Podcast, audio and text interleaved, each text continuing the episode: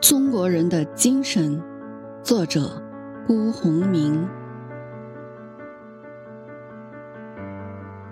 我曾听一位外国朋友这样说过：作为外国人，在日本居住的时间越长，就越发讨厌日本人；相反，在中国居住的时间越长，就越发喜欢中国人。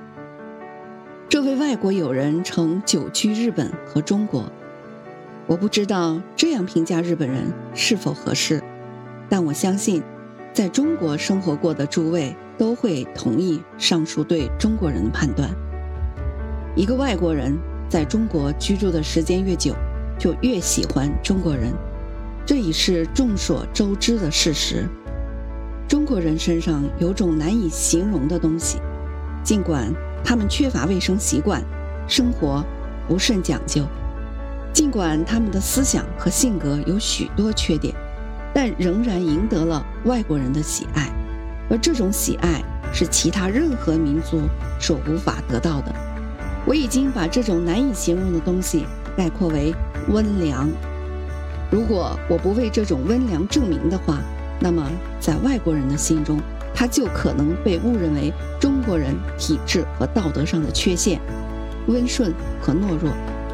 这里再次提到的温良，就是我曾经提示过的一种源于同情心或真正的人类的智慧的温良，既不是源于推理，也非产自本能，而是源于同情心，来源于同情的力量。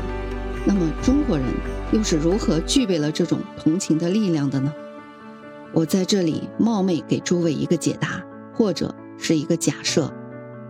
诸位愿意的话，也许可以将其视为中国人具有同情力量的秘密所在。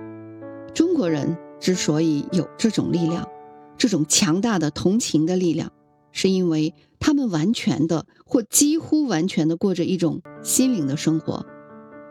中国人的全部生活是一种情感的生活，这种情感既不来源于感官直觉意义上的那种情感，也不是来源于你们所说的神经系统奔腾的情欲那种意义上的情感，而是一种产生于我们人性的深处、心灵的激情或人类之爱的那种意义上的情感。